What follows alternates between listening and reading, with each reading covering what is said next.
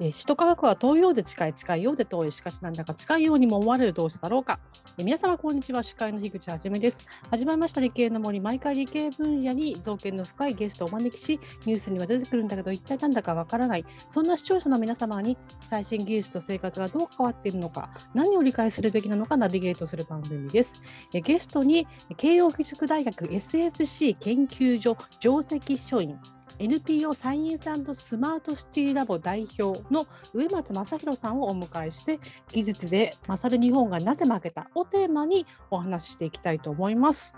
植松さんこんにちは。こんにちは。よろしくお願いします。はい、よろしくお願いいたします。えー、第3回は市役所の CIO 補佐官でいらした時のご経験、そして後半は、えー、SAS で、えー、SAS で、えー、データ解析のお仕事をされていた経験について、えー、お話していきたいと思います。はい。というわけで、まあ、あの、松さん、IBM、えー、SAS 大学の研究所など、非常にですね、ユニークな、はい、多岐にわたる経歴をお持ちの方なんですけれども、まあ、そのユニークな経験の中でも、市役所の CIO 補佐官というのもですね、まあ、あのこんな仕事世の中にあったんだっていうところからしてですね、はい、皆さん驚きだと思うんですけれどもこの市役所の CIO 補佐官というのはどういった経緯でご就労されたんでしょうか？えーとですね、まあ、話はちょっと前後するんですけども、はいはいはい。えーと、外資系のベンダーとか IT 関係をやって、はいはい、なんか数字を追っかけて仕事するのになんかうんざりしたというかですね、でまあ、数字に追っかけられるわけですね、しかも外資系の場合、四半期ごとに数字に追っかけられる。はいはい、まあそれももういいんじゃないかなと思いまして、はいはい。と当時あの、まあ、樋口さんご存知なかったかもしれないですけど e ジャパンという戦略をですね日本の政府が立て始めた頃なんですね。ちょっと存じ上げなかったんですけど e ジャパンというのは、はい、いわゆる電子政府電子自治体というやつそれでまああのたまたまそれで霞が関のまあ省庁に民間のまあ IT 系を経験したまあベテランっていうかですねそういう人たちが任期付き職員、CIO 補佐官っていう言い方をしてましたね。CIO ってのはチーフインフォメーションオフィス。でまあ、日本語にしますと情報統括官みたいなもんですね、うんうん、そういった形で自治体もですね、うん、国に見習って自治体の中でそういう、まあ、民間人を任期をつけて任期っていうのは大体3年ですね、うん。うん、3年の任期をつけて公務員として公務員って意味は非常勤じゃなくてフルタイムの公務員として採用するという制度があってたまたまそういう制度を知ったきっかけがあって、まあ、それは公募で選ぶんですけどもその公募に応募したというのがきっかけです。でそれは、えーと、具体的な役所名言ってもいいと思いますけども、はい。はい、相模原市役所というところです。相模原市役所。なるほど、はい、今は政令指定都市ですけども、当時はまあ中核市ということで、うん、えー、人口で言いますと、大体60万から70万ぐらいの人口ですね。うんそういったところ仕事を、まあ、しました。任期付き職員として3年の延期をちょっと延長しましたんで、うんうんうん、2006年から2010年まで。うんうんうん、仕事をさせていただきました。なるほど。これ差し支えない範囲で、そのなんですかね、電子衛星、まああの自治体みたいな、現地、自治体みたいなことのどどういうあのお手伝いされてたんでしょ？うえっ、ー、とですね、当時ですね、その電子政府、電子自治体の試合補佐官って何をやってたかっていうと、はいい、わゆる役所の仕事の電子化、まあ、あそういうことデジタル化ですよね。だから、同じようなこと今も言ってるってことなんですけども、はいはいはい、手続きを全部オンラインにするとかですね、うんうん、役所の旧来の古いシステムを新しくするとかですね、そういう動きがあって、その一環として、えー、仕事をしてました。で当時ですね、まあ、平成の大合併っていうのは多分ご存知かもしれませんけども、はいはい、いろんな自治体が合併してたんですね、合併してて。うんうん、あこれは2006年から2010年あぐらい、はい、ちょうど平成の大合併の真っ最中で、えー、相模原市も旧津久井、津久井っていうのは相模湖とか、うん、それから津久井町とか、それから藤野町とか、ちょうどあの周辺自治体を合併して、まあ、サイズの大きな、まあ、集約して、えー、効率化しようという動きの中で、私も仕事しまして、で CI 補佐官って何やるかっていうと、実は役所の中では CI 補佐官って言い方してませんで、最高情報責任者の補佐みたいな感じですね。つまり CIO っていう制度は、情報を統括する責任者ですから、その情報を統括する責任者っていうのは、いわゆる役所の中の、まあ、主要3部門、企画、財務、総務、そのどっかの、まあ、市長がやる自治体もあったんですけども、市長が CIO っていうところもあったんですけども、相模原市の場合は、ちょうど企画部長がその役をやってまして、それを私は補佐するという役割です。役所の場合ちょっと違ってまして、かごとに上がってきたその業務っていうか事務の中に IT 予算が含まれてますから、うん、その IT 予算をどう調整するかというような役割になっています。予算時期っていうのは役所の中ではちょうど夏から秋ぐらいにやるんですけども、その間にいろんな課から来年これやりたいっていうのが上がっていくんですよ。その中にそういう感じなんですね。はいそれがだから役所の予算って国も同じですよね。予算時期っていうのはいろんな省庁が財務省に予算を上げてこれやりたいあれやりたいってその財務省が予算を削ったりするわけですよね。同じことは自治体もやってまして財務部門がそれを全部査定するわけです。なるほど、蓮舫を思い出しましたけど、まあ、そんな感じです、ね、事業仕分けもそ当時流行ってましたけど、はいはいはい、えー、査定をするわけですよね。はいはいはい、査定をするときに IT のことはよくわからないから、うん、要するにベンダーの言う通りとね、ね、はいはい、無駄な税金を使ってんじゃないかみたいなこともあって、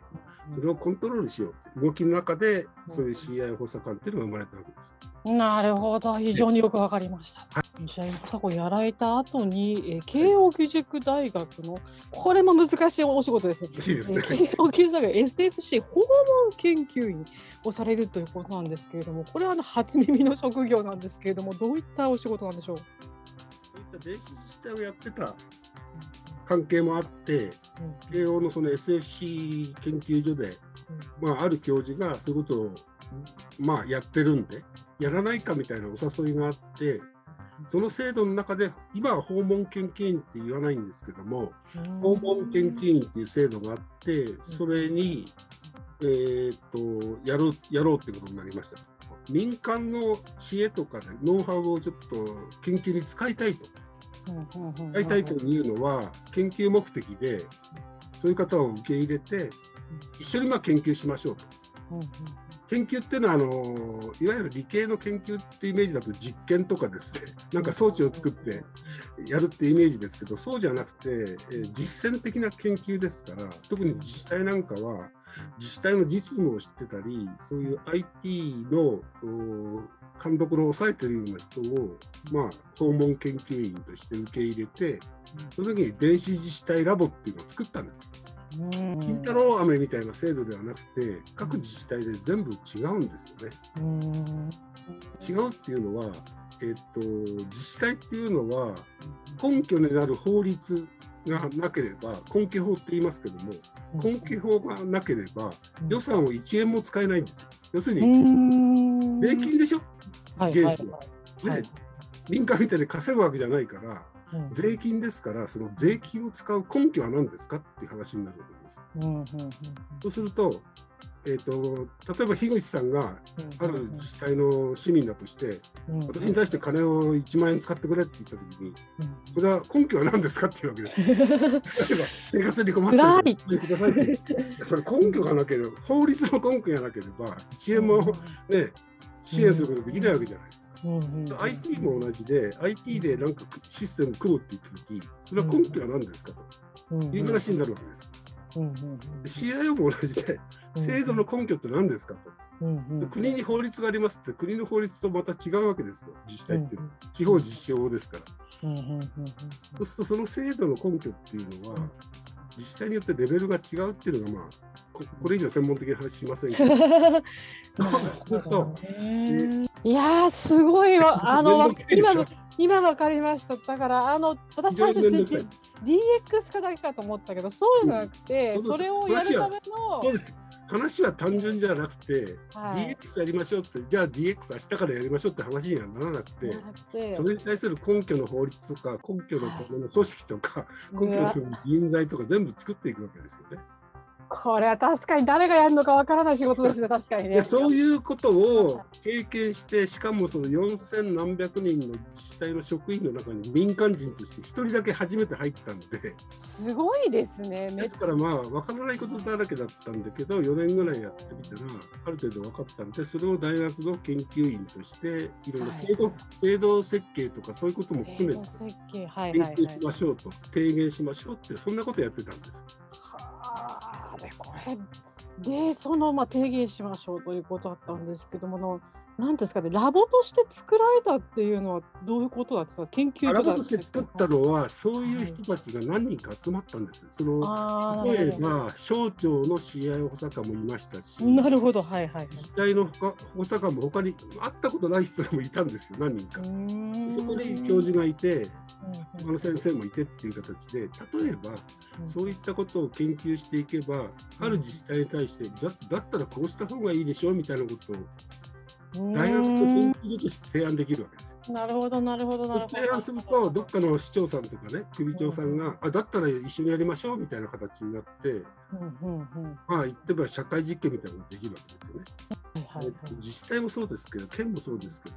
その県の行政とか自治体の行政っていうのは紐付いている霞が関の省庁がいるわけです。あはいはい例えば今回のコロナでよくわかりますよね。コロナを自治体が勝手にできるわけじゃなくて、それは全部厚生労働省の中の通達とかなんかをに従ってやっていくわけでしょ。産業政策も全部そうなんですよ。経産省とか。国土交通省だったら道路でしょ、で総務省だったらね電波とかね、はいはい、なるじゃないですか。はいはい、その国と県と自治体って全部複雑に絡んでて、はいうん、これを変えていくっていうのはものすごい大変なことだなっていうのが分かったんです。そういうかなと思って研究してたんです。なるほど。っている途中ったらおかしいんですけど、東日本大震災が起きましたよね。うん、なるほど、なるほど。はい。私やりだしたの2010年で、なちょうど。そうです。それで、えーと、電子自治体ラボを一旦潰してって言い方おかしいね、やめて、コミュニティ活性化ラボっていうのを作ったんですあそれまた全然違う方向転換ですね、これね。はい、東日本は別に大震災はきっかけじゃなかったんですけども、うんうん。うん、やっぱしそれはあのボトムアップでやっていかなきゃだめだなっていうのを、日頃メメンバーも分かってきて、なるほど、はいはい、コミュニティをまず活性化してからじゃないと、電子自治体なんかできないんじゃないの？ってできというふうに思ってきたわけです。なるほど、ちょっとこれまあ本当に面白いお話で、これ続きありますので、え次回ちょっとぜひ聞いていただきたいんですけれども、はい、はい、ありがとうございます。トークは CM の後も続きます。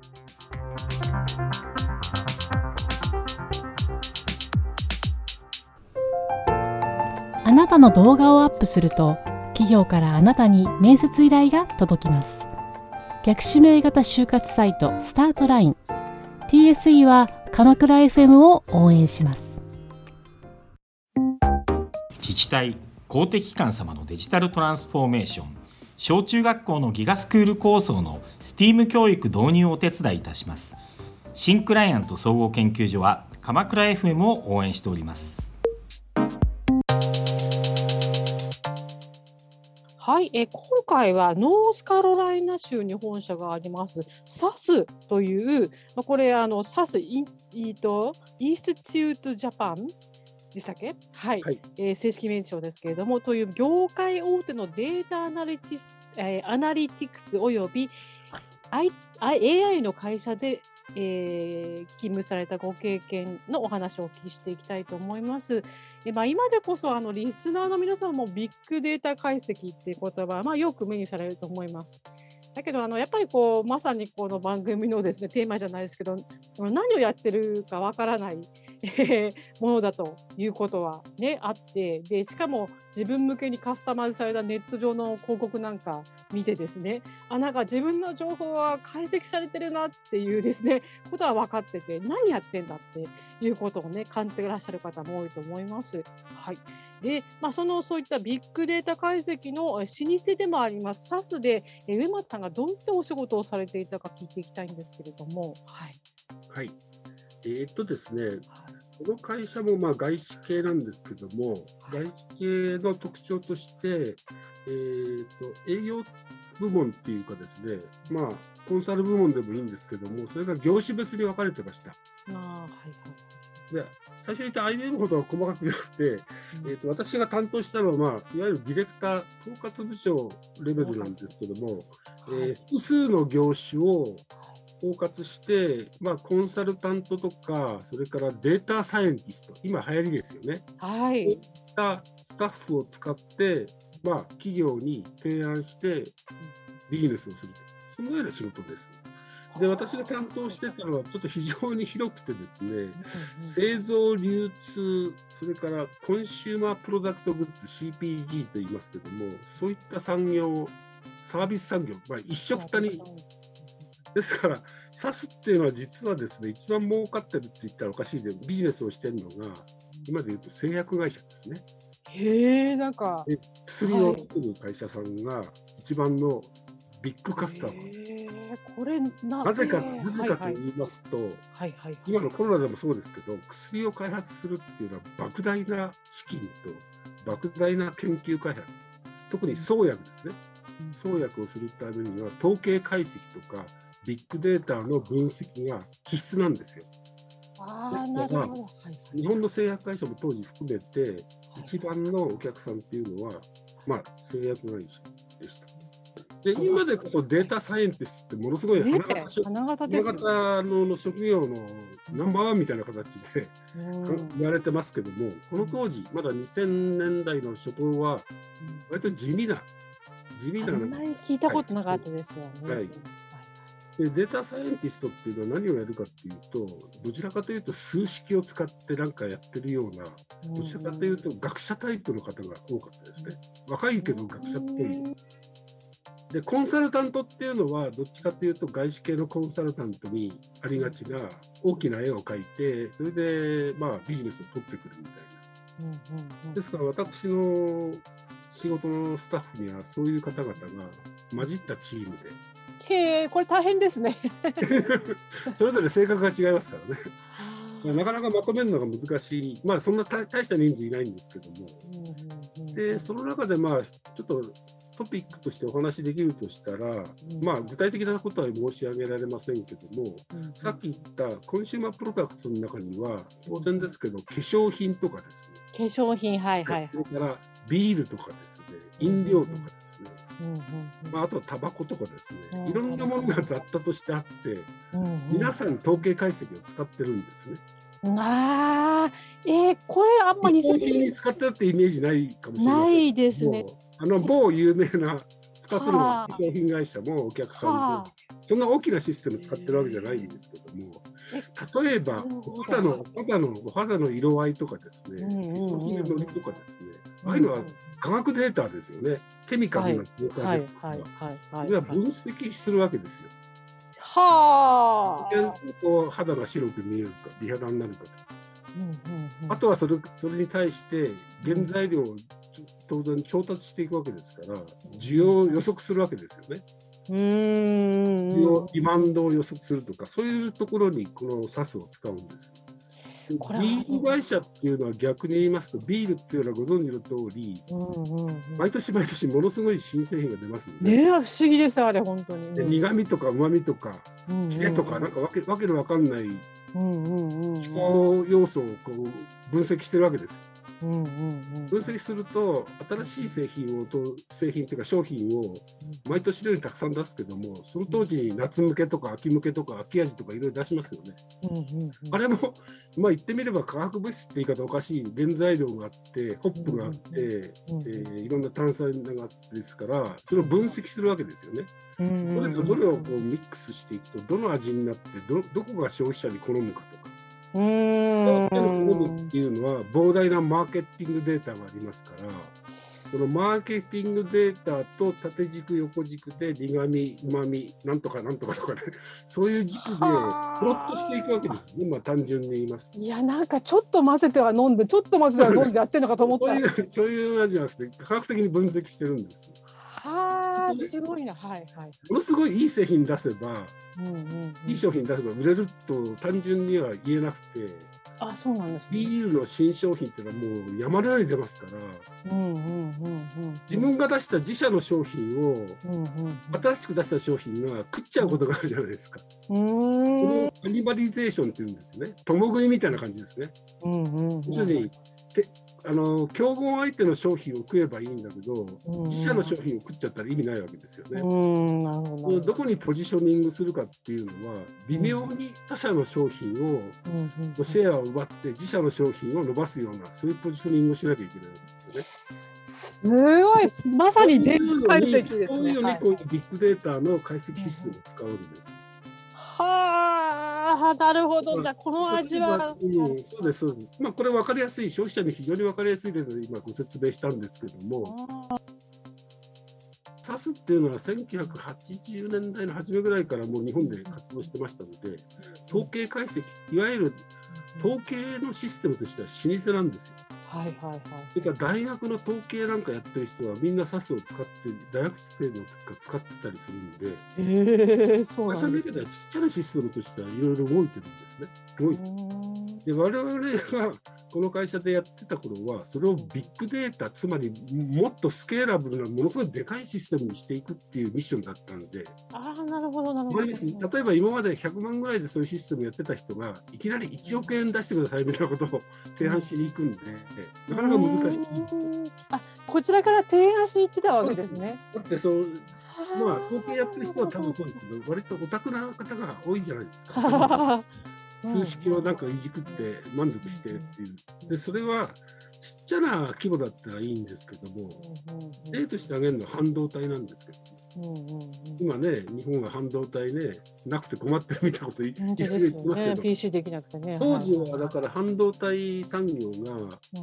合併してた真っ最中で、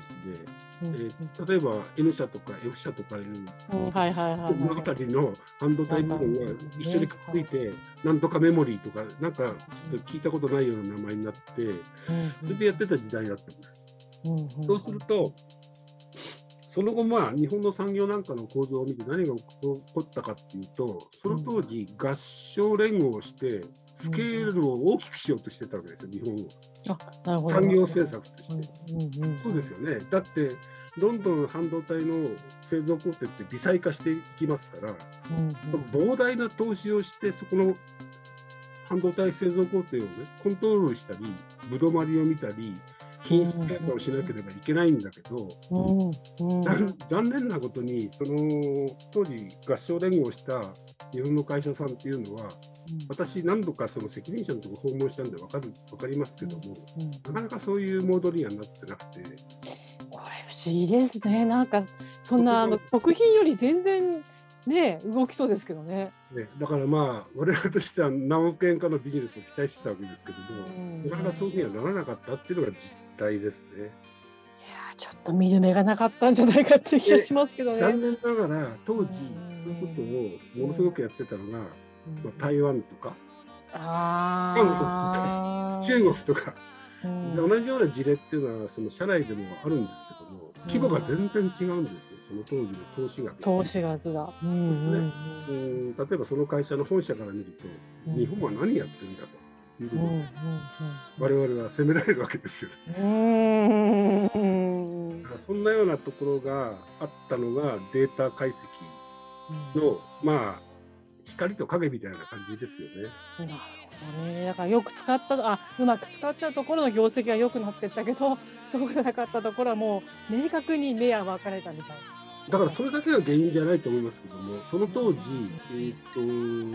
製造業の中で一番のビッグユーザーは自動車会社ですね。あそうだったんですね。どこの会社とは言いませんけども、うんうんうん、やはり自動車会社さんっていうのはそういう品質の保証とかそういうのに対してお金を惜しまないっていうかですね、まあ言ってみれば奥の2桁単位でバーンと投資するわけですよね。うんなるほどそれがいいかどうかは分かりませんけどもその後の産業の進展具合を見たり、国としてのその競争力を見た場合やはりそのそうなっていっちゃったんじゃないかなというふうに思いますよね。それはあのまあ、例えば半導体なんか今分析しているようなアナリストなんかも言ってますよね、なぜ日本の半導体が一時世界一だったのが今こんなような状態になったのかっていうのね、まあそれは多分電気製品なんかまあトータルで言えることじゃないかな。データはどんどん集まってるじゃないですか、じゃあそれ戦略にどうつながってるんですかっていうと、っちゃ悪いけど、コロナ対策一つにとっても、データはどんどん集まるんだけど、つながらないとか、まあ、場所によってはファックスでやってますからね、今だにね。本当ですよね、あのほあの感染者数の報告屋ですよね、うん。そうするとですね、データサイエンスが花形だって日本では言い出したけども、本当にそうなのかなと。ビッグデータを分析するのが重要だって言ってるけど、本当にそうなのかな。何を分析してるんですかっていう方が重要で多分そうやってる会社もあるとは思うんですけども私がいた最初の会社あたりでもそういうデータに対する考え方って多分全然違ってたような気がするんですよね。データが戦略につながってるなっていうのは実感してましたし、まあ、数字が全てっていうところもあるんですけども。やっぱり外資と日本の違いっていうのもあります、ね、っていうことはねデータを分析する人たちの地位なんかも全然違うし。確かに。だからデータサイエンティストっていうのは米国なんかでは確か20万ド2万20万ドルぐらいのサラリーもらってるようですよ。誰に言いますさん聞きましたか20万ドルだったそうですよ。2000万ですよね。いやなるほど。10万ドルなんて当たり前みたいな。私も生まれ変わったらもう一回データサイエンティストになりたい。日本じゃなくて。名言ですね。確かに確かにデータサイエンティストのサラリーとか国際比較のデータ確かあったと思うんですけどね、うん、10万、20万ドルって当たり前みたいな感じですよね。そんだけのね、サラリーを払ってやるとしたら当然ですけど、企業の戦略につながってなかったら、そんなことやりません。